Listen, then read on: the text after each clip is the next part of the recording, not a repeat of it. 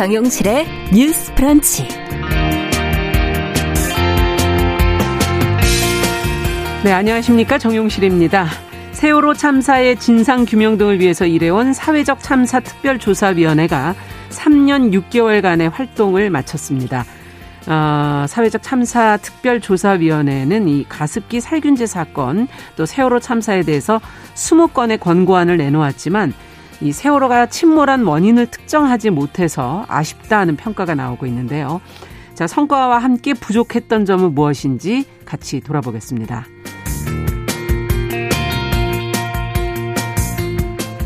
네, 유튜브 동영상 채널이 지금 급격히 늘어나면서 시청자의 눈을 사로잡아 클릭을 유도하는 이 대표 이미지라고 할 수 있죠. 썸네일의 선정성도 함께 심해지고 있는데요. 최근에 한 시민단체가 이 썸네일들을 조사를 해봤더니 예능, 뭐 뉴스부터 어린이가 주로 보는 채널까지 성차별적이고 성별 고정관념을 강화하는 내용이 많았다고 합니다. 그 실태가 어떤지 오늘 자세히 좀 들여다보겠습니다. 자, 6월 13일 월요일 정용실의 뉴스 브런치 문을 엽니다.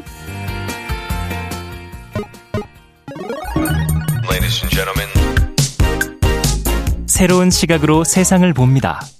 정용실의 뉴스 브런치 뉴스픽. 네, 정용실의 뉴스 브런치 오늘도 많은 분들이 유튜브 콩앱 그리고 또 KBS 라디오로 직접 듣고 계십니다. 감사합니다. 자, 첫 코너 뉴스픽으로 시작을 하겠습니다. 월요일, 수요일은 이 두 분과 함께하고 있죠.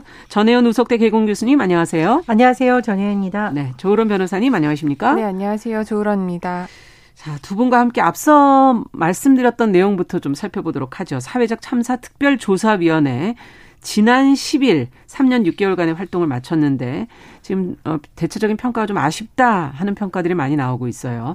그간의 활동 어, 그 내용도 좀 살펴봤으면 좋겠고 성과 어떤 평가들이 나오고 있는지까지 좀 정 교수님께서 좀 정리를 해 주시겠습니까? 예, 가습기 살균제 사건과 4.16 세월호 참사 특별조사위원회 줄여서 사참이라고 명칭을 하겠습니다. 네. 사참위는 2018년 3월 꾸려졌고요. 그해 12월 조사를 개시했습니다. 3년 6개월 정도 활동을 했는데 지난 6월 10일 조사 활동을 종료했고 이제 9월까지 종합보고서 제출만을 남겨놓은 사항입니다. 네. 종합보고서는 9월 10일까지 작성이 돼 국회와 대통령에게 보고될 예정입니다. 네. 말씀해 주셨듯이 이제 사참위의 활동에 대한 그 평가가 조금 엇갈리는데 일단 3년 6개월 동안 직권 조사, 직권 사건을 어, 52건, 52건, 피해자 신청 사건 25건을 조사했는데요. 네. 이를 바탕으로 주요 권고안 20개를 마련을 했습니다. 예를 들면 가습기 살균제 참사 관련 권고안을 보면 공식 사과 및 포괄적 피해 배상 보상을 실시해야 된다라는 것이란가 네. 피해 입증 책임을 기업으로 전환하는 공관이 들어가 있고요. 음. 4.16 세월호 참사와 관련해서는 공식 사과 및 개선을 위한 후속 조치 시행안 그리고 피해자 사찰과 세월호 특조위 조사 방해 행위에 대한 추가적 조사, 자체 감사 실시 등을 어, 권고하는 내용이 들어가 있습니다. 네. 어, 뭐 이에 대해서 긍정적 평가도 나옵니다만 일각에서는 가장 관심사였던 세월호 침몰 원인이 음. 끝까지 정확하게 규명되지 않아서 아쉽다라는 내용이 많이 나오고 있는데요. 그렇죠. 문승호 위원장의 발언을 그대로 옮기자면 네. 증거가 불충분한데 무리해서 명확하게 결론을 내리는 것 자체가 굉장히 많이 또 문제를 낳는다고 생각했고 확실하게 왜 못 밝혔느냐 비판하시는 것은 달게 받겠다라고 했습니다. 음. 어쨌든 이제 이 사참위의 활동 또 발족됐던 부분 여러 가지 의의가 있는데요. 그럼에도 불구하고 아쉽다라는 이런 목소리는 말 그대로 좀 정확한 원인을 밝히길 바랐던 많은 유가족들의 그렇죠. 바람이 이루어지지 않았기 때문인 것으로 보입니다. 네. 자, 그렇다면 두 분이 이제 이 사참위의 활동을 조금 더 구체적으로 들어가셔서 보시면서 평가를 좀 해주시고 어떤 부분이 좀 부족했는지 또 보완했으면 좋겠는지 앞으로 또 사회적 참사라는 건 뭐 계속 이어질 수도 있는 부분이기 때문에 어, 이 부분을 저희가 좀 짚고 넘어가야 될 것 같습니다. 어떻게 보세요, 조 변호사님? 네, 일부 성과는 분명히 있었. 지만 네. 결론적으로 뚜렷한 성과는 조금 아쉬운 편이다라고 평가를 네. 하고 싶은데요. 일단 국가의 어떤 사회적 책임에 대한 그 부분을 이번 참사위 그러니까 사참위에 예. 운영 과정에 있어서 어느 정도 밝혀냈고 음. 국가에게 책임을 물을 수 있었다라는 점에서는 긍정적으로 평가를 합니다. 음. 그런데 이제 다만 아쉬운 거는 이제 세월호 사건 같은 경우에 사실 많은 유족들이 원했던 것은 피해자 보호, 유족들에 대한 어떤 구제 이런 부분도 있었지만은 네. 그 진상을 규명을 해달라라는 그랬죠. 것이 어떻게 보면은 제일 핵심 문제였는데 네. 그 기간 3년 6개월이라는 기간 동안 그리고 정말 많은 조사와 수사가 이루어졌음에도 불구하고 명확하게 침몰의 원인에 대한 음. 그런 규명이 되지 않은 부분이 지금 있거든요. 음. 그렇기 때문에 이 부분이 뭐 왜 그렇게 열린 결말 내지는 좀 원인이 불분명하다라는 음. 식으로 결론이 내렸는지에 대해서는 그 위원 회 내에서의 어떤 갈등 문제도 있었겠지만 예. 과학적으로건 사회적으로건 철저하게 입증을 하지 못했다라는 비판은 면치 못할 것 같습니다. 예. 그런데 이 비판에 그 사참위의 어떤 그런 운영으로만 음. 어떻게 볼 수는 없을 것 같고요.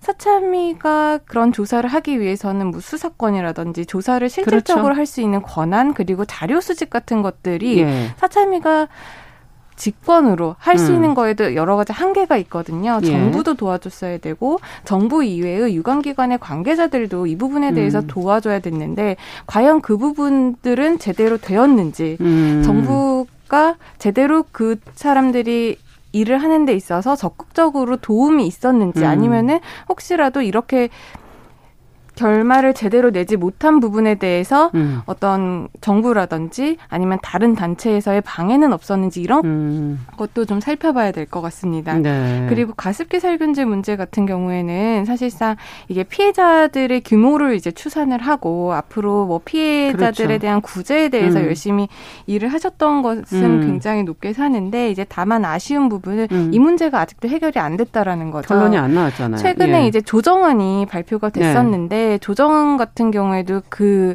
피해 사건에 정말 핵심적인 역할을 하고 있는 옥시나 애경 측에서 그 예. 그 조정안을 거부를 하면서 아직까지도 피해자들이 적극적인 구제를 못 음. 받았다라는 점에 문제가 있는 것 같은데요. 음.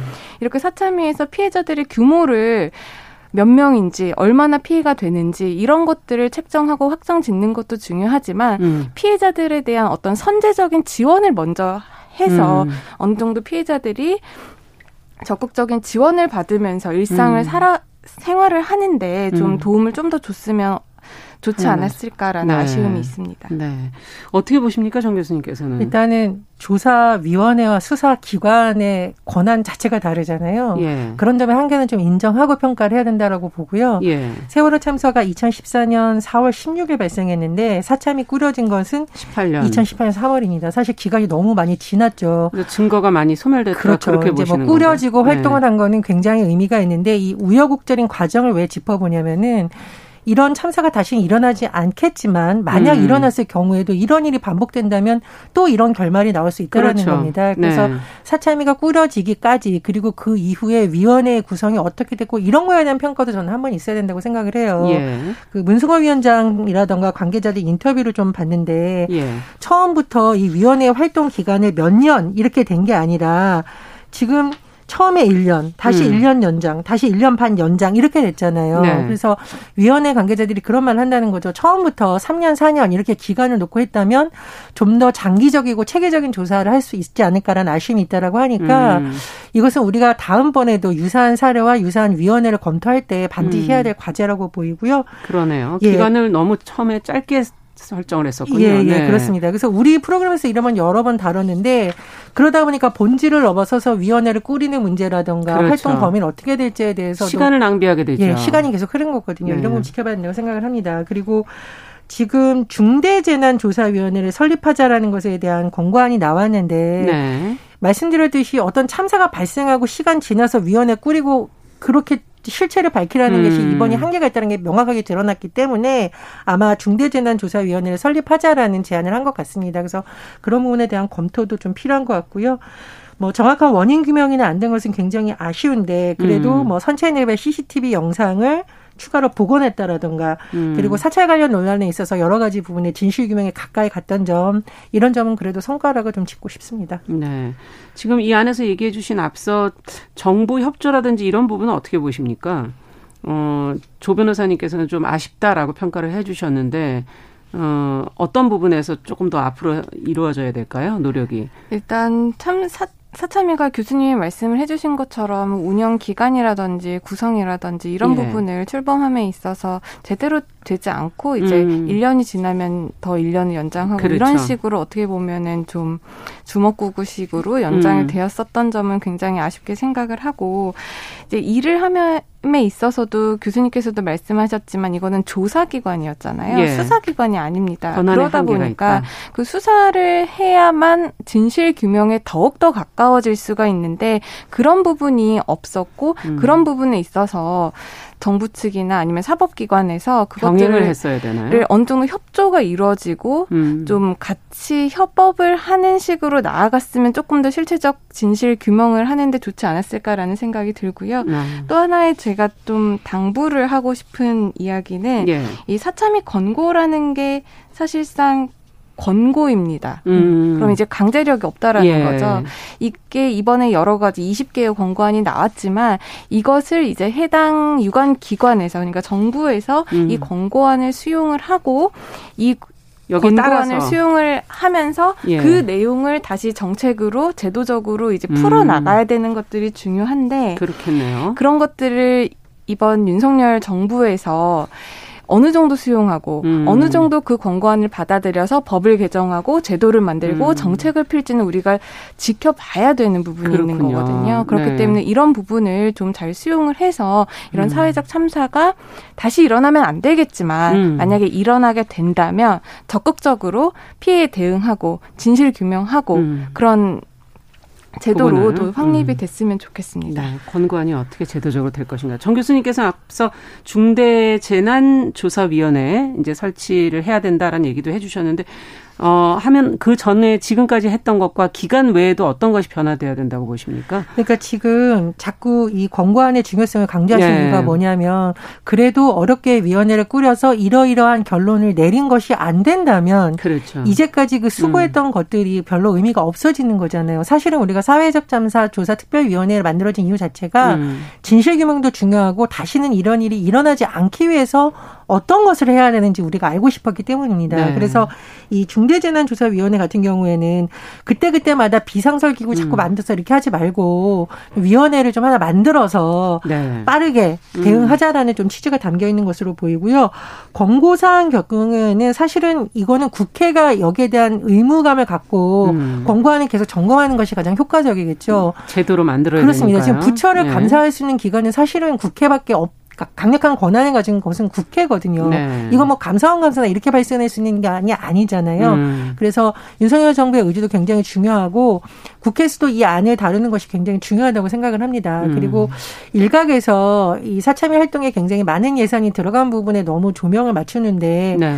뭐 말씀해드렸듯이 의미 있는 활동들도 있었어요. 음. 그리고 이게 우리 가족의 문제라면 생명과 음. 안전에 관한 문제라면 그걸 단순히 산술적인 돈으로 따질 수 있는 음. 문제인가라는 관점에서 좀 접근할 필요가 있다고 봅니다. 네, 네 그리고 또한 음. 가지를 말씀드리면 이제 이건 법적인 제도 개선도 좀 필요하다라고 생각을 합니다. 이건 예. 물론 이제 국회에서 이제 해줘야 되는 문제인 건데 음. 지금 가습기 살균제 사건 같은 경우에는 우리가 어떤 피해를 입었을 때 음. 일반적으로 민사 소송에서 내가 상대방한테 나의 피해에 대한 손해배상을 받기 위해서는 내가 청구하는 음. 내가 모든 입증 책임을 집니다. 네. 내가 얼마 피해를 입었고 이 피해가 당신 때문에 일어난 것이다. 음. 이런 인과관계를 그 피해자가 입증을 해야 되는데 이게 굉장히 과학적인 입증이 돼야 되는 그렇죠. 거잖아요. 그렇죠. 의료 소송이라든지 예. 이번에 이런 살균제 같은 소송 같은 경우에는 그 살균제 그런 화학 제품이 음. 인체에 어떤 의미 변화를 일으키는지를 스스로가 입장을 해, 해야 된다는 거예요, 음. 피해자가. 그렇기 때문에 이런 부분과 같은 경우에는 이런 기본적인 민법에 있어서의 입증 책임을 피해자가 아니라 음. 가해자 측에서 입증 책임을 전환하는 문제라든지 예. 아니면 또 이번에 제품이 이제 판매돼서 굉장히 수많은 피해자가 발생을 했잖아요. 그렇죠. 그렇게 된다면 음. 이런 피해자들을 위한 집단 소송 체계가 지금 음. 우리나라에 없는데 음. 집단 소송 체계를 또 우리나라 법제도로 어떻게 끌어올 수 있는 것인지 네. 이런 부분들을 좀 국회 차원에서 논의를 해야 될 시점이 아닌가 그런 생각이 듭니다. 네, 사실 피해가 났을 때 저희가 이게 보도가 처음 나갈 때부터 나왔던 음. 얘기들인데 아직까지도 제대로 제대로 돼 있지 않으니까 이런 공고 사항이 중요한 게 아니라 국회와 정부가 그것을 어떻게 법과 제도적으로 만들어가서 결국 실행을 해나갈지를 좀 보여줬으면 좋겠다라는 얘기를 두 분이 해주신 것 같습니다. 자, 두 번째 뉴스로 좀 가보도록 하죠. 어, 그동안에 구시대적이라고 비판을 받아왔던 이 가정의뢰법. 이것이 지금 폐지안이 발의된 지가 지금 2년이 다 돼 가는데 뭐 논의가 되지가 않고 있다고 그러는데 이유가 뭔지 이 폐지안 발의 배경은 그때 무엇에서부터 시작된 건지도 한번 좀 살펴봤으면 좋겠습니다. 조 변호사님께서 좀 정리를 해주시겠어요? 네, 우리나라에는 건전 가정의뢰 정착 및 지원에 관한 법률이라는 게 있습니다. 이걸 어. 줄여서 이제 가정의뢰법이라고 하는데요. 이 법이 있는데 이 법에서는 이제 허례허식을 없애자는 취지에서 1969년 제정된 그 가정의뢰 준칙에 관한 법률에서 이제 출발을 해서 지금까지 이어져 네. 오고 있습니다. 이 법 내용 내용을 보면 결혼이라든지 예. 뭐 장례식, 음. 뭐 성년식, 제사 음. 이런 우리가 뭐 집안에서 치르는 대소사라고 행사, 대소사라고 예. 하는 그런 부분에 대한 정의라든지 음. 어떻게 진행을 해야 되는지 이런 방식들이 규정을 규정이 되어 있는데요. 여기 내용을 보면 음. 상주는 남성만 하도록 되어 있고 아. 차례는 맞손자 가정에서 지내도록 아. 이렇게 되어 있습니다. 그리고 결혼식에 이제 순서 같은 것들도 진행이 되어 아, 있는데 결혼식에도 순서가 있습니까? 요즘 뭐 결혼식이 굉장히 형태가 네. 다양하잖아요. 그래도 이 법, 법령 그리고 이 법령에 따른 준칙에 이제 뭐 결혼식에서는 신랑 먼저 입장하고 네. 신부 입장하고 이런 순서가 다 정해져 있다라는 거죠. 그런데 이런 뭐 제사, 결혼식, 장례식 이런 부분들에 대한 어떤 기준으로서 이렇게 만들어 뒀는데 지금 사회가 많이 변 화돼 음, 있고 그럼요. 어떤 성별의 문제라든지 예. 뭐 장손의 문제라는 그런 개념들이 많이 약화가 되어 있습니다. 그렇죠. 그럼에도 불구하고 이렇게 법으로 그리고 법령 그리고 준칙으로 아. 이렇게 규정해 둔 것이 혹시 시대착오적인 발상에서 아직까지 남아 있는 것이 아니냐라는 그런 지적이 계속해서 나오고 있었습니다. 음. 그래서 이제 실제로 작년에 여성가족부가 이 가정의뢰법 존속 여부를 결정하기 위해서 국민권익위의 협조를 받아서 이제 온라인 설문조사를 했었는데요. 네. 여기에 이제 4,532명이 참여를 했습니다. 네. 그런데 이런 뭐 장례식이라든지 성년식 제사 이런 방식을 이제 규정을 해놓고 있는 이 법이 과연 필요가 있는지에 대해서 설문조사를 했는데요. 예. 한 70.3% 정도가 불필요하다라는 의견이 있었습니다. 음. 이제 이 의견을 낸 사람들이 3,400 45명이었거든요. 네. 그 중에 이제 사실 20, 30대 여성들이 이제 응답자의 대부분이었 대부분이었기는 하지만 음. 일단 그래도 그 응답 자의 70.3%가 음. 지금 불필요하다라는 의견이 나오고 있어서 음. 사실 2020년 9월에 국회에서 이 가정의뢰법 폐지 법안이 발의되었습니다. 아. 그런데 그럼에도 불구하고 지금 2년 가까이 그 소관위원회인 여성가족위원회에 지금 계류가 있는 상황이고요. 네. 사실상 이게 다른 현안의 우선순위에 밀려서 이 음. 법이 폐지가 될 것인지 이 부분에 대한 논의가 지금 활발하게 이루어지지 못하고 있는, 있는 상황이 현실입니다. 네. 자, 문제 의식은 어떤 시대적인 변화 속에 이게 69년도에 만들어졌다, 뭐 앞서 그런 얘기 해주셨으니까 시기적으로도 좀 오래돼서 좀 개정의 필요성은 분명히 있는 것 같고 이제 지금 개정이 아니라 폐지를 아예 하자 지금 그렇게 얘기가 되고 있는 건데 어 상징적인 면에서도 어 뭔가 좀 작업을 끝내야 될 때는 된 거 아닌가 하는 생각도 좀 들고요. 두 분은 어떻게 보시는지 정 교수님께서 어떻게 보십니까? 너무 이제 얘기가 웃음거리 같이 돼버리니까. 근데 네. 이제 말 그대로 아무리 사문화 됐더라도 법이 있는데 시대 안 맞으면 폐지를 하는 쪽으로 빨리 그렇죠. 결론을 내는 것이 맞죠. 그런데 네. 사실 이 상반기 국회를 돌아보면 여성가족위원회를 다른 쪽하고 통폐합하는 게 많이 할 정도로 네. 혼선이 있다 보니 네. 여기에 관련된 여러 가지 뭐 개정안이라던가 폐지에 관한 음. 내용이 계속 쌓여만 음, 있는 네, 쌓여만 있는 거고 하반기에도 좀 안타까운 것이 지금 국회의 원구성이나 이런 게 계속 지금 미뤄지고 있는 상황이에요. 예. 그래서 각종 주요 현안도 지금 논의가 안 되고 있는 상황인데 선거까지 끝나고 이제는 좀 일을 해야 될 때가 빨리 일을 해야 됩니다. 예. 말씀해 주셨듯이 이것뿐만 네. 아니라 지금 경제 문제도 그렇고 상임위 음. 구성됐고 여러 가지 법안 밀려 있는 거 처리해야 되는데 빨리 돼야겠죠. 그리고 두 음. 번째로 음. 이 건전하다라는 말도 도대체 무슨 용어인지 사실은 조금 논란이 있어요. 예. 그러니까 맞손자가 제사를 안 지내면 그러면 불건전한 것이냐. 여러 가지 시대착오적인 논의나 음. 비판이 계속되고 있기 때문에 이번에 또 논의가 되는 김에 저는 빨리 마무리 짓는 것이 맞다고 봅니다. 이게 그렇게 어려운 일인가요?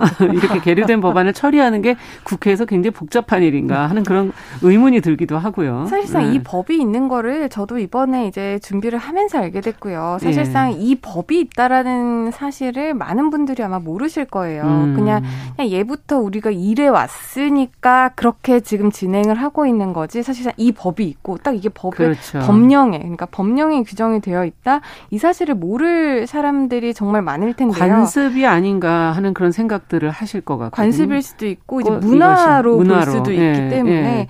사실 이게 여러 가지 역사적 흐름이나 사회가 변화를 하면서 지금 이 법이 있어도 이 법에 딱 맞게 지켜서 지금 우리가 결혼식을 하거나 제사를 음. 하진 않잖아요. 그렇죠. 그리고 사실상 뭐 상주는 남자가 하도록 되어 있다고 해도 예. 지금 뭐 인권이라든지 여러 가지 해석에서는 뭐 여자도 할 수 있다라는 자녀가 또 한 명밖에 없는 경우도 있어서요. 그렇죠. 네. 그 자녀가 한 명인 경우에는 딸이 뭐 딸이 할 수도 음. 있는 부분이고 그것들이 국민들이 봤을 때 어, 너무 불건전하다. 라고 음. 생각하지는 않습니다. 뭐 저 집안의 사정에 따라서 그렇죠. 할수 있는 것이지라고 음. 이미 인식을 그렇게 하고 있기 때문에 음. 사실 어차피 뭐 지키지도 않을 법이라고 한다면 음. 빨리 폐지를 하는 게 맞을 것 같고요. 네. 사실 그 가정 의례라는 것은 뭔가 기준이 있고 뭐 이렇다면 좋겠지만 그거는 조상으로부터 내려오는 그냥 전통적인 문화로 음. 우리가 음. 지켜보고 두는 게 나을 것 같고 네. 이것을 어떤 법이나 준칙으로 규정을 해버린다고 한다면 어쩌 어떻게 보면은 과도하게 음.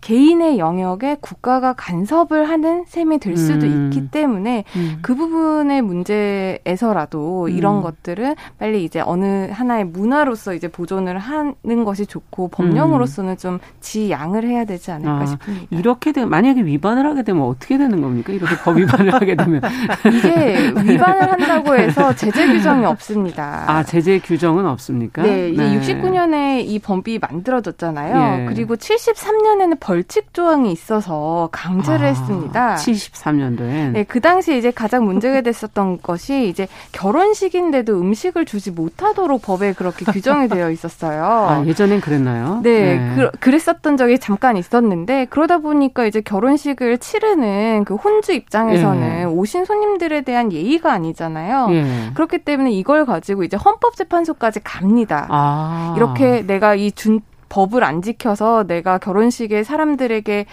밥한끼 대접한다. 대접하지 네. 못하라는 이 현실에 대해서 헌법소송까지 가는데 어. 그 부분에 대해서 이제 헌법재판소가 99, 98년도에 위헌 결정을 내리죠. 아, 굉장히 뒤늦게 위헌 결정이 네. 났군요. 네, 네. 그리고 그때 헌법재판소에서도 이 법률이 제정이 되어 있기는 하지만 이 법률이 음. 국민들의 의식을 다 반영했다라고 볼 수는 없다라는 것들이 이제 주요 골자 내용이었거든요. 음. 그 이후로는 이제 벌칙 조항이 없어졌고요. 지금은 아. 이 법을 위반을 한다고 해도 지금 제재를 하는 뭐 형사처벌이나 뭐 과태료 처분이나 이런 것들은 아. 전혀 없습니다. 어쨌든 상징적으로 있는 거군요. 그렇죠. 네, 이 상징적인 것도 상당히 법으로서는 의미가 있는 것이잖아요. 일단은 말씀해 예. 주셨듯이 국가가 왜 가정에서 지켜야 되는 가정 의례까지 개입하느냐가 음. 하나가 쟁점인 거고 또 하나는 사실 내용 자체가 굉장히 가부장적인 내용이 그대로 담고 그렇죠. 있잖아요. 예. 계속 성차별적이고 그런 상징성 때문에 빨리 폐지하자라는 목소리가 또 힘이 실리는 것으로 보입니다. 네. 법이라는 게 근데 항상 이렇게 시대와 같이 가지 못할 때가 굉장히 많아요. 어떤 최근에 특히 그런 내용들을 많이 저희가 보게 되는데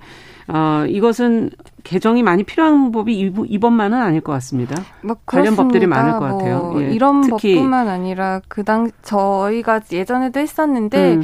그 자녀의 성을 이제 정을 할 때 남자 성으로 할지 아니면 여자 성으로 음. 할지 이 부분에 대해서도 네. 지금은 현행법이 혼인 신고를 할 때 이거를 미리 정해놔야만 나중에 여자 성으로 할 수 있는 것이고 그렇죠. 아이가 태어나서 출생 신고를 할 때는 이미 그때는 부모가 협의를 하지 못한다라고 지금 법이 되어 있잖아요. 예. 이런 부분도 지금 뭐 남녀 평등 시대에 우리가 살면서 음. 조금 이게 시대착오적인 부분 아닐까? 음. 부모가 더 협의를 해서 그때 그때 음. 정하게 하는 게 더 좋지 않을까? 이런 식으로 지금 개정을 하려는 움직임이 있기 때문에 음. 이렇게 이미 사문화된 그런 법들은. 부분에 대해서는 우리의 전통적인 문화 존중은 당연한 그러네요. 것이지만 이걸 꼭 법령으로 규율을 할 필요는 있을까? 이런 의문이 드는 것이 현실이죠. 네. 자, 오늘 뉴스픽 조론 변호사 전혜영 교수 두 분과 함께 이야기 나눠봤습니다. 말씀 잘 들었습니다. 감사합니다. 감사합니다. 네, 정용실의 뉴스 브런치 1부 마치고 저는 잠시 후에 돌아오겠습니다.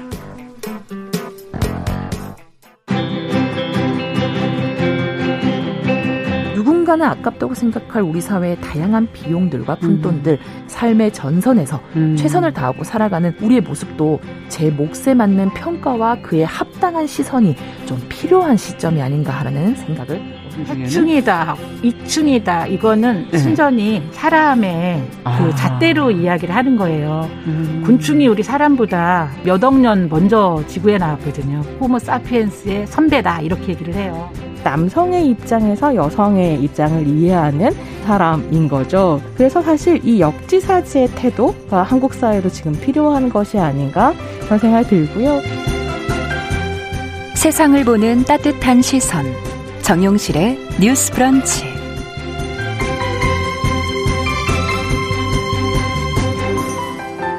네, 정용실의 뉴스 브런치 듣고 계신 지금 시각 11시 31분입니다. 자, 한 가지 주제를 월요일에는 좀 집중적으로 다뤄보고 있습니다. 월요 인터뷰. 어, 요즘에 유튜브 채널 뭐 한두 개쯤은 다 구독하시죠. 동영상을 이렇게 보다 보면은 사실은 들여다보기 전에 시청자 눈길을 끌기 위한 그 썸네일에 어, 눈길이 가서 많이들 보셨을 텐데 어, 정말 자극적인 그림과 문구가 들어있는 걸 많이 느끼실 겁니다. 어, 서울 YWCA가 인기 있는 채널들을 모니터를 해본 결과 성차별적인 내용의 썸네일이 아주 많다. 이거 많이 발견됐다. 이런 지금 지적이 나오고 있습니다. 어, 서울 YWCA 여성운동팀 이지은 활동과 연결해서 실태가 과연 지금 어떤 상황인지 자세한 이야기 좀 들어보겠습니다. 안녕하십니까? 네, 안녕하세요. 네, 반갑습니다. 네. 이 서울 YWCA가 지금 유튜브 썸네일 제목에서 성차별적 내용과 그 또 장래 상관관계 이런 걸 좀 어, 자세히 살펴보셨다 그러는데 네. 그 모니터한 방식과 어, 거기서 나온 결과로 전반적으로 어떤 특징이 발견됐는지부터 좀 먼저 지어, 어, 얘기를 좀 해주시죠. 네, 어, 저희 서울 YWCA가 작년 6월 9일부터 7월 3일 약 한 달간 총 5,850편의 유튜브 영상 미리 보기 사진 썸네일과 네. 제목을 모니터링 했는데요. 네, 모니터링 대상은 2021년 5월 월간 조회수 상위 200위 채널 중 삭제된 경우 5건을 제외한 195개 채널별 최신 업로드 영상 30편을 선정했습니다. 예. 모니터링 결과 총 93건의 성차별 사례를 발견했는데요. 네. 어, 이 중 성적 대상화 문제가 44건으로 가장 많았습니다. 예. 유튜브에서 여성이 조회수를 높이는 자극적인 소재로 소비되고 있음을 볼 수 있었는데요. 음. 어, 네, 두 번째로 성별 고정관념이 27건으로 뒤를 이었는데 네. 이런 키즈 채널에서 9건으로 가장 많은 사례가 모니터링 되었습니다. 어. 자, 지금 나온 내용들을 보니까 아, 약간 유추는 되기는 하는데 음. 구체적으로 조금 더 들어가서 얘기를 해야지 완전히 와닿으실 수가 있을 것 같아요. 네. 자, 무엇보다 저는 지금 성별 고정관념 분분에서 키즈 채널 지적을 지금 해주셨는데 음. 키즈 채널이라면 아이들이 이제 이런 성별 고정관념을 이제 만들어가는 단계 아닙니까? 네네. 상당히 구, 어, 걱정스럽다 이런 생각이 드는데 음. 어떤 내용이었나요? 네, 키즈 채널에서는 아동 출연자 혹은 아동 캐릭터에게 색깔, 역할 등으로 여성성과 남성성을 규정지어 강조하는 내용이 다수였습니다. 네. 어, 예를 들자면 모니터링 대상 영상 중에 다섯 명의 히어로 캐릭터가 나오는 애니메이션이 있었는데요. 네. 여기서 여성 히어로는 단 한 명뿐이었고 음. 분홍색 유니폼을 입고 있었습니다. 음. 이외에도 남성 캐릭터는 대부분 파란색, 남색 음. 등으로 표현이 되고 여성 캐릭터는 분홍색, 빨강색, 속눈썹 등으로 표현되는 경우가 아. 많았습니다. 네. 네. 캐릭터 색뿐만 아니라 역할에서도 성별에 따른 구분이 보였는데요. 네. 남성 캐릭터는 작전 지시나 필살기를 사용해서 괴물을 물리치면서 문제를 적극적으로 해결하는 반면 음. 여자 캐릭터는 보조적인 역할에 머무르며 그 비중도 크지 않았습니다. 네. 여성 캐릭터가 주로 등장하는 경우에는 메이크업, 공주놀이, 돌봄 음. 행위를 하는 경우가 있었습니다. 음. 어, 특히 돌봄의 경우에는 누구에게나 필요하고 누구나 할 수 있는 일임에도 주로 음. 여자아이, 엄마의 몫으로 표현이 되고 있어서 음. 영상을 시청하는 아동들에게 성별 고정관념을 강화할 우려가 있어 보였습니다. 네. 어, 아동들이 이러한 썸네일에 지속적으로 노출이 될 경우 개개인의 다양한 특성이 발휘되기보다 전통적인 여성성, 남성성의 음. 가치를 우려가 있기에 주의가 필요해 보입니다. 네, 정말 지금 시대에서는 좀 너무 옛날 방식 아닌가 음, 이런 생각까지 들 정도네요. 자, 그렇다면 개인이나 예능, 개인 예능 채널이나 개인 오락 채널 이런 데는 어떤 사례들이 많았습니까? 네, 개인 예능이나 오락 채널에서는 성적 대상화 사례가 두드러지게 발견이 되었는데요. 예. 네, 어, 크게 여성 아이돌 가수의 댄스를 직접 찍은 즉 직캠이라고 하죠. 이 아. 직캠 아. 영상에서 노출이 심한 순간을 순간 캡처해 썸네일로 선정하는 경우가 있었습니다. 네. 이, 네, 이게 문제인 이유는 여성 아이돌 가수의 가치를 음악이나 춤에 두지 않고 오로지 몸을 주목하기 위한 도구로 활용하고 있다는 점입니다. 음. 네, 해당 채널의 다른 동영상도 여성 아이돌의 신체가 부각되는 장면을 순간 캡처한 사진을 사용하고 있다는 점에서 여성의 몸을 조회수를 높이기 위한 전략으로 활용하고 있음을 볼 수 있었습니다. 네. 네, 또 10대 청소년이 출연해 여성의 신체와 행동에 대한 남성 청소년의 반응을 살피는 콘텐츠임을 보여주는 썸네일이 있었는데요. 네. 네, 제목에서도 청순, 글래머라는 제목을 사용한 사례가 다수 모니터링 되었습니다. 네. 야, 요즘에도 아직도 그런 내용들이 음. 많군요. 근데 네네. 참 아무래도 너무 채널이 많아서 그런가요? 음. 네, 그런 측면도 있죠. 네. 썸네일이 본 내용과 정말 연관성은 있던가요? 어, 있는 경우도 있지만 예. 때로는 예. 네, 조금은 다른 경우도 있고 조금 더 자극적으로 부각이 되는 경우가 굉장히 많았습니다. 그렇군요. 네. 네. 그 뉴스 채널에서 지금 뭐 성적 괴롭힘, 성폭력 문제를 가볍게 다루는 그런 사례들도 많다고 음. 하던데 이 문제도 좀 들여다보죠. 네, 어, 유튜브 이용자가 워낙 많다 보니까, 어, TV 지상파, 종편 언론사에서도 유튜브 채널을 통해 뉴스를 공유하고 있습니다. 그럼요. 네, 그러나 유튜브 뉴스에서는 TV 뉴스와 다르게 제목을 선정해 업로드하는 경우가 모니터링 되었습니다. 네. TV 뉴스에서는 부각되지 않던 폭력 피해 장면이나 피해 음. 부위를 클로즈업해서 썸네일로 올리거나 뉴스 내용과 상관없이 처녀성, 여고생, 매춘부 등의 표현 등을 사용하는 경우가 있었습니다. 음. 어, 이러한 내용은 부각될 이유가 없고 이러한 사실이 있었다고 해도 피해자들을 다시 한번 낙인 찍는 요소이기에 이를 사용하는 것이 문제적입니다. 음. 그리고 공공성을 가진 뉴스 채널에서 성적 괴롭힘, 성폭력의 심각성을 경시하는 경우 해당 표현이 사회적으로 용인될 수 있다는 메시지를 전달할 수 있기 때문에 음. 유튜브 뉴스 채널에서도 마찬가지로 보도 준칙이 철저히 준수되어야 합니다. 네. 지금 보도 준칙 얘기해 주셨는데 이제 유튜브 안에서의 뉴스 채널들 어 거기서 나가는 뉴스들도 마찬가지 보도 준칙에 따라야 된다. 지금 얘기해 주셨어요. 네, 네, 맞습니다. 어, 지금 아마 이제 그 지상파 못지않게 유튜브를 보시는 분들도 많아지고 있기 때문에 이제 음. 공공성의 잣대가 이제 여기에도 어 아마 들이, 들이밀어지는 것이 아닌가 하는 그런 음. 생각도 드는데요. 네. 또 여성과의 이 페미니즘에 대한 적대감을 드러내는 사례들도 음. 있다고 하던데 이건 뭡니까? 어, 네. 이 경우에는 개인 채널에서 특정 사건이나 현안에 대해 개인의 의견을 전달하는 것처럼 보이지만 네. 실제로는 여성에 대한 혐오와 적대감을 표출하는 그런 사례들이 있었습니다. 예.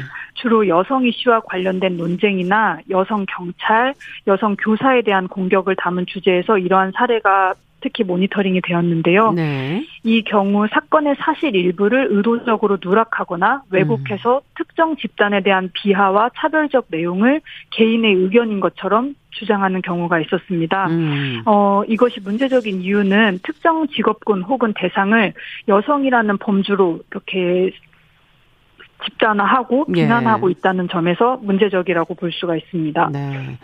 자, 이런 양상이 아무래도 유튜브가 이제 더 많아지고 더 많이 네. 참여하게 되면 갈수록 심해지지 않을까 하는 생각도 드는데 어떤 점이 우려되십니까? 이거 조사하시면서.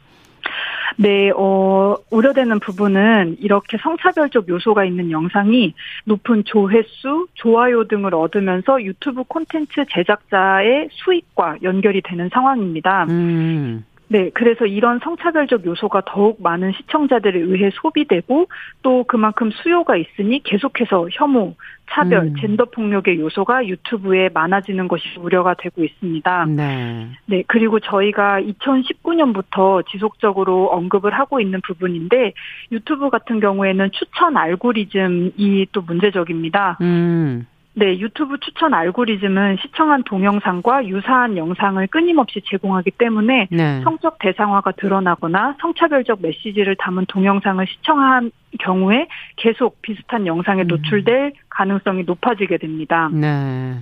네, 그리고 키즈 콘텐츠와 관련해서 말씀을 드리면 한국언론진흥재단 조사에 따르면 만 3세에서 9세 어린이 94.8%가 유튜브를 매일 1시간 30분 정도 이용하고 있다고 합니다. 아. 네, 성차별적 성별 고정관념이 담긴 유튜브 콘텐츠가 아동 및 청소년에게 왜곡된 성 인식이나 성별 고정관념을 갖게 하는 통로가 될 수 있다는 점에서 우려를 음. 하고 있습니다. 네. 자, 지금 뭐 여러 가지 우려들이 나오는데 그 뭐 개선이 돼야 되지 않겠습니까? 어떻게 바꿔 나가야 되리라 생각하십니까? 네, 어, 유튜버 그리고 유튜브 플랫폼 자체 시청자들의 변화가 필요한데요. 네. 먼저 유튜브는 어린이부터 성인까지 다양한 연령대와 정체성을 가진 이용자가 동영상을 업로드하고 시청하는 미디어 플랫폼이잖아요. 음. 네, 그래서 누구나 콘텐츠 생산자가 될 수 있는 상황에서 각 채널 유튜버 한 명한 한 명이 하나의 방송사라고 볼 수 있습니다. 네. 네, 그래서 따라서 유튜버 개인이 콘텐츠에 성차별적 요소가 있지 않은지 검토하 는 것에 대한 책임을 강조하지 않을 수가 없, 없고요. 네. 네, 두 번째로 유튜버 개개인이 성평등 의식을 갖고 콘텐츠를 창작할 수 있도록 유튜브 플랫폼에서 성인지 감수성 교육을 주도해야 하는 측면도 있습니다. 네. 네, 현재 유튜브에서는 크리에이터를 위한 아카데미라고 해서 콘텐츠 제작 시 주의해야 할 다양한 사안들을 모아놓은 채널을 음. 운영하고 있는데요. 해당 채널에서 성적 콘텐츠나 혐오 발언, 어린이 인권을 위한 주의 상황을 안내하고 있는데 음. 대부분 제목이 영어로 설정이 되어 있고 네. 직접 찾아보지 않는 이상 눈에 잘 띄지 않아요. 음. 네, 그래서 유튜브 측에서도 그 유튜버와 시청자들이 해당 내용을 손쉽게 숙지할 수 있도록 홍보하고 시청을 하도록 안내할 필요가 있습니다. 예. 네, 그리고 키즈 채널에 대해서는 유튜브에서 추가적인 안내를 제공하고 있는데요.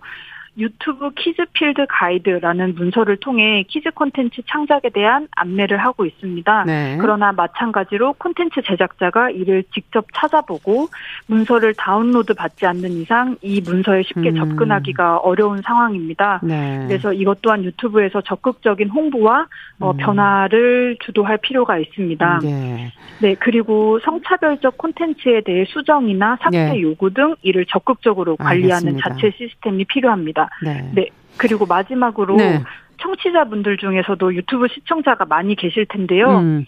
네, 보고 계신 콘텐츠가 특정 개인이나 집단을 성적 대상화한다거나 음. 사별, 고정관념, 혐오를 담고 있지는 않은지 비판적 시각에서 시각에서 그렇죠. 시청하실 필요가 있습니다. 네. 네, 그래서 댓글이나 다양한 피드백을 통해 적극적으로 문제 제기를 하시면 창작자들도 경각심을 갖게 되고 네. 유튜브 환경에도 변화가 있을 것이라고 생각합니다. 네, 오늘 말씀은 여기까지 듣겠습니다. 감사합니다. 네, 감사합니다. 네, 월요 인터뷰 서울 YWC 당시의 이지은 활동가와 함께 유튜브 채널 썸네일 모니터링 결과와 더불어 개선책 살펴봤습니다.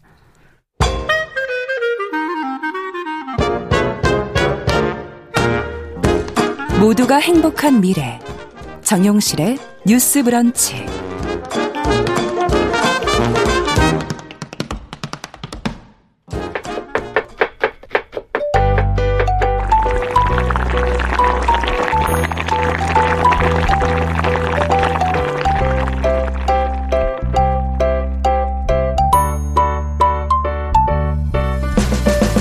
네, 건강한 식탁 시간입니다. 음식과 식문화에 관한 이야기 재밌게 전해드리는 시간입니다. 오늘도 홍신의 요리연구가 잘해주셨습니다. 어서 오십시오. 네, 안녕하세요. 저희가 이제 귀로 떠나는 음식 기행 이제 네. 어디 놀러 가실 시간들이 다가오고 있기 때문에 미리미리 준비하고 있는데 전라도 편 지난 시간 끝내려고 했는데 못 끝냈죠. 못 끝났어요. 네, 지난주에 예. 저희가 풍천 장어 예. 그리고 순천도 갔다 오고 짱뚱어탕 얘기도 하고 남원 남원의 추어탕 미꾸리 미꾸라지 얘기도 그 얘기까지만 하고, 하고 더 못했어요. 그렇죠. 그때 이제 구례 얘기 조금 하다가 말았는데. 한다다가. 그렇죠. 구례라고 하시면 사실 지금보다는 네. 약간 4월 정도에 엄청 많이 가시잖아요. 봄에 가시죠 주로. 그때 이제 꽃이 날리기 시작하니까 어. 벚꽃이 너무 많고. 네.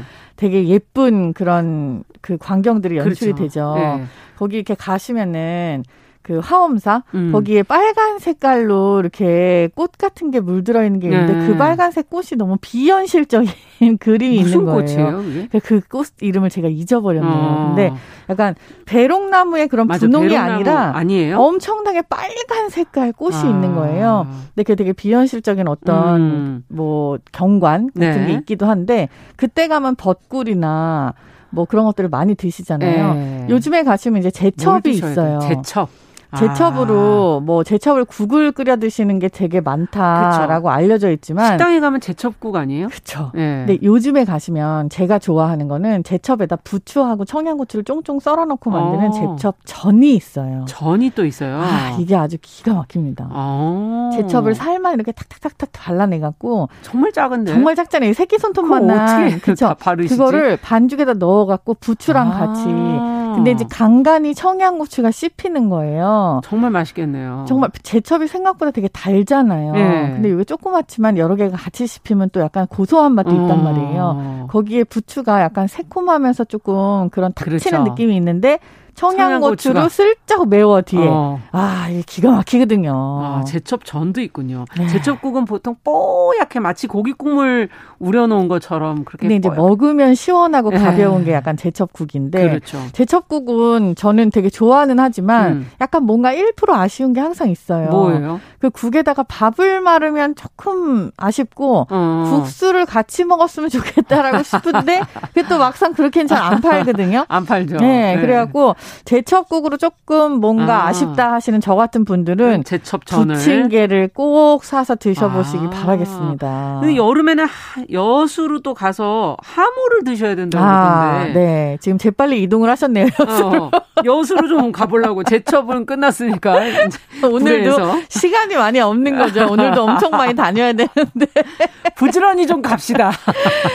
하모는 일본식 갯장어를 부르는 이름이에요. 아. 이게 이제 일제강점기 때 사람들이 어. 요거를 잡아먹기 시작하면서 이 지역에서 예. 그러니까 한국 사람들이 이거를 습득을 한 거죠. 배운 거죠. 음. 아니 이런 장어도 먹어? 이거 억셔서 못 먹는 거 아니야? 라고 음. 생각했던 거를 아 이렇게 먹을 수 있구나라고 배워서 지금까지 하모라는 이름으로 하모. 그냥 남아 있는 이건 건데요. 어떻게 드시는 거예요 그러면? 어 많이 먹는 건 일단 회. 하모회. 네. 생 장어회 드셔보신 적 있으세요? 어, 얇게 무슨 뭐 투명 맞아요.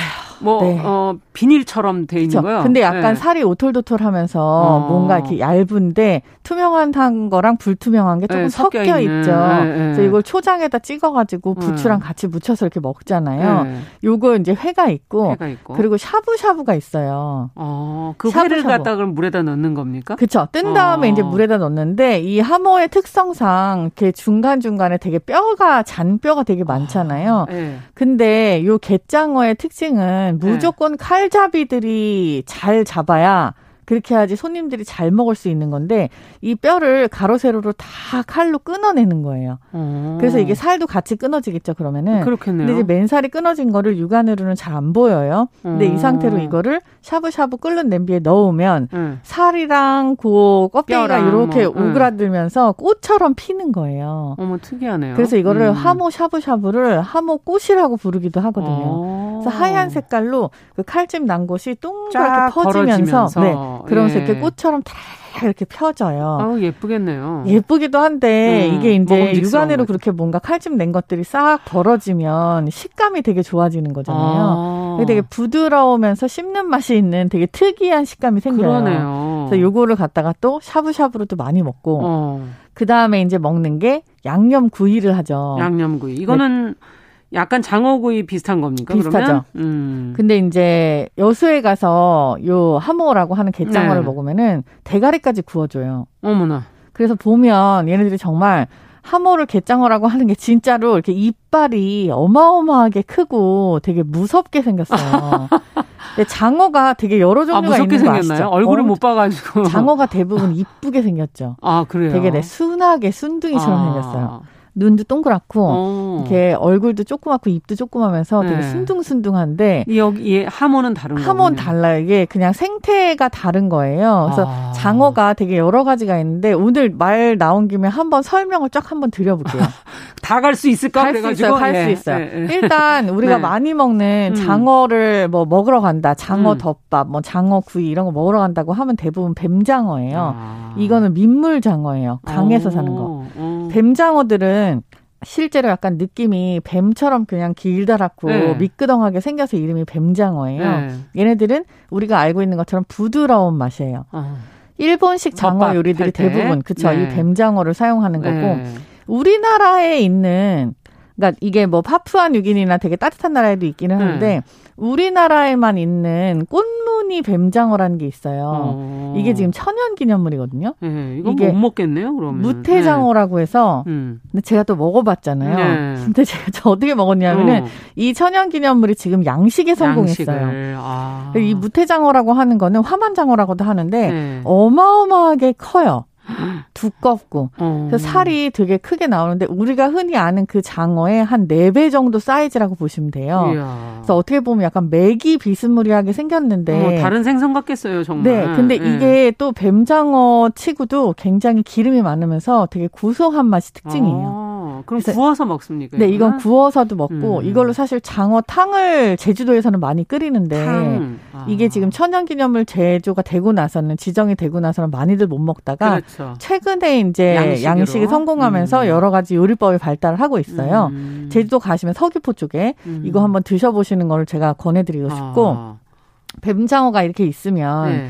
그 다음에 그 붕장어라고 하는 바다장어가 아, 있어요. 붕장어. 그렇죠. 네. 요즘 이제 붕장어가 많이 잡히는 철이에요. 아. 바다장어는 어, 우리가 알고 있는 뱀장어랑은 조금 다르게 조금 더 살이 억시고 음. 이게 막 억시다고 해서 진짜 질긴 게 아니라 음. 뱀장어처럼 그렇게 기름이 많은 것보다는 얘는 좀 더 운동량이 많은 음. 근육질이라고 보시면 돼요. 음. 좀 쫄깃쫄깃한 거. 안 하고 안하고가 붕장어의 붕장어. 일본 말이죠. 네, 네. 네, 우리가 장어를 먹기 시작한 것 자체가 일본 사람들의 영향이 그렇죠. 있었기 맞아요. 때문에 일본어들을 많이 사용을 해요. 음. 그래서 이렇게 뼈채 썰어 갖고 네. 그 먹는 회 있잖아요. 네. 이것도 일본 말이잖아요.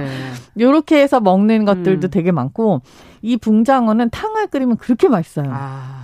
이 붕장어 탕은 의외로 기름기가 막 뱀장어처럼 이렇게 많거나 그렇지 네. 않기 때문에 되게 구수하면서 아. 어마어마하게 진한 감칠맛이 있는 그런 탕 그렇죠. 맛이 마치 생기죠. 고깃국처럼. 그러니까요. 네. 사골국 같은 그런 느낌. 그리고 뼈를 이렇게 또 따로 이렇게 하셔가지고 튀겨서. 튀겨서. 그거는 이제 뱀장어 뼈도 그렇게 하지만 붕장어 뼈가 아무래도 뼈가 좀 있으니까. 네, 국물 먹을 때 보면 조금 주시더라고요. 너무, 네, 네. 너무 맛있죠. 네. 그거 튀겨갖고 먹으면 진짜 음. 달고 음. 고소하고. 음. 요렇게 해갖고 뱀장어가 음. 있고 붕장어가 있고, 있고 그다음에 갯장어는 뭐냐 하면요. 음. 음. 이 뱀장어들이 음. 바닷가하고 민물하고 사이에서 네. 살아요. 어. 그러니까 모래벌이잖아요. 네. 그 모래벌을 뚫고 계속 살다 보니까 얘네들이 되게 억식에 발달을 그러겠네요. 하게 된 거예요.